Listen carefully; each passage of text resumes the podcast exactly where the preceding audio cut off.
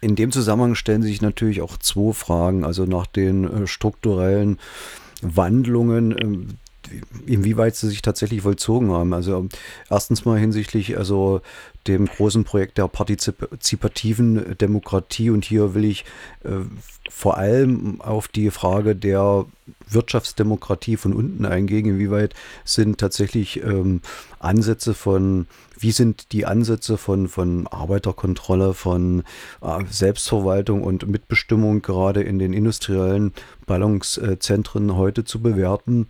Und zweitens äh, die Frage, inwieweit sind denn tatsächlich Ansätze entwickelt worden, um eine Diversifizierung äh, der Wirtschaft voranzutreiben? Ja, um das zweite vorwegzunehmen, Alf, die Diversifizierung ist misslungen. Wir haben heute praktisch dieselbe Quote von Lebensmittelimportation, etwa 60, 70 Prozent, wie zu Anfang der Revolution. Der Anteil der industriellen Produktion am Bruttosozialprodukt äh, hat sich nicht erhöht gegenüber dem, was vor zehn Jahren der Fall war. Und äh, es sind also keine strukturelle Veränderungen in der Monoexportwirtschaft äh, äh gelungen nach wie vor lebt alles äh, von der Ölrente, vom Öleinkommen. Äh, das ist der erste Punkt. Äh, der zweite Punkt ist, dass die alle Versuche der Arbeiter-Selbstverwaltung äh, nicht ernsthaft durchgeführt worden sind. Äh, und hier gibt es zwei Elemente meiner Ansicht nach. Einerseits äh, muss man überlegen, dass das Team, das die Revolution gemacht hat, nationalistische nationalistische Militärs waren, die nicht wie Fidel beispielsweise oder Lenin in, in ihrem Moment eine Vorstellung von einer zentral verwaltenden Wirtschaft hatten, einer sozialistischen Wirtschaft, wie auch immer, sondern die im Grunde nur mehr Gerechtigkeit wollten und mehr Unabhängigkeit von den USA. Das waren im Grunde die großen Ziele. Und äh, es gab keinen wirtschaftlichen Plan.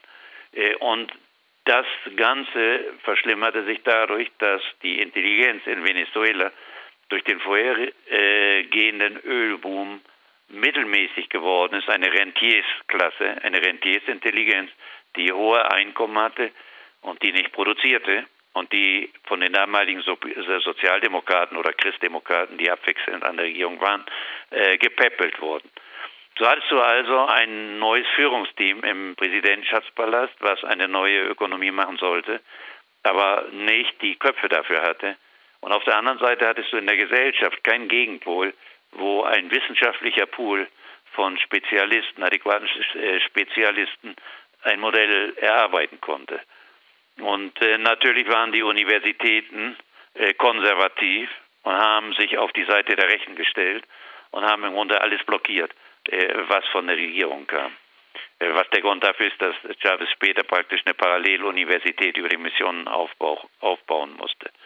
Es gab also weder ein, ein operatives Team, um eine neue Ökonomie durchzuführen, und es gab auch kein Programm zur Durchführung. Und solange der Weg nicht klar ist für die Konstruktion einer makroökonomischen Umgestaltung, kannst du so viel Geld haben, wie du willst, und kannst so viel Panzer haben, wie du willst, das wird misslingen.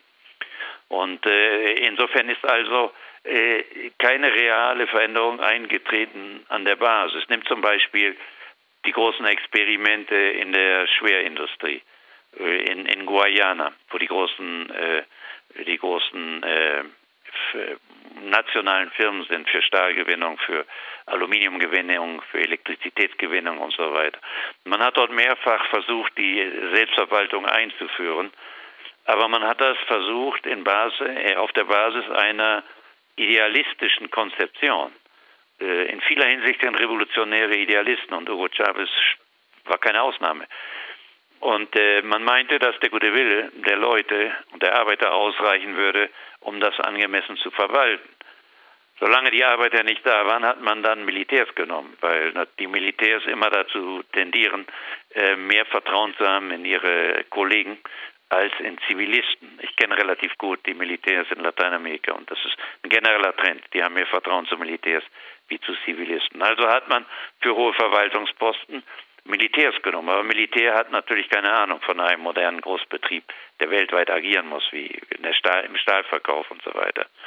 Naja, das Ende war dann, als äh, das alles nicht funktionierte und die Betriebe Defizit machen und die Gewerkschaften sich untereinander zerstritten, denn du hattest Gewerkschaften mit trotzkistischer Orientierung, du hattest mehr anarchistische Tendenzen, dann hattest du die offizielle bolivarianische Gewerkschaft und so weiter.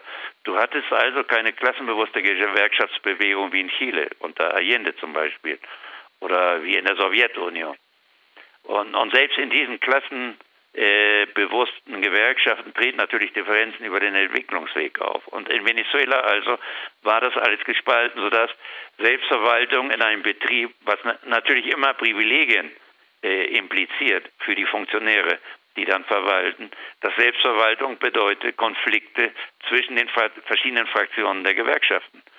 Ähm, und das Endresultat war, dass mit äh, nicht neoliberalen oder nicht sozialdemokratischen gewieften Marktmanagern an der Spitze der Unternehmen, sondern Militärs und oder Gewerkschaftsfunktionäre, nicht klassenbewusste Arbeiter, die eine entscheidende Rolle spielten, das Ganze natürlich unproduktiv wurde. So hast du also jedes Jahr äh, Forderungen von Weihnachtsgeld, das nicht gezahlt wird und das führt dann zum Streik. Du hast äh, eine niedrige Produktivität, du musst jedes Jahr riesige Zuschüsse vom Staat haben, um die Defizite auszugleichen und so weiter und so weiter. Also die gesamten Selbstverwaltungsexperimente sind gescheitert.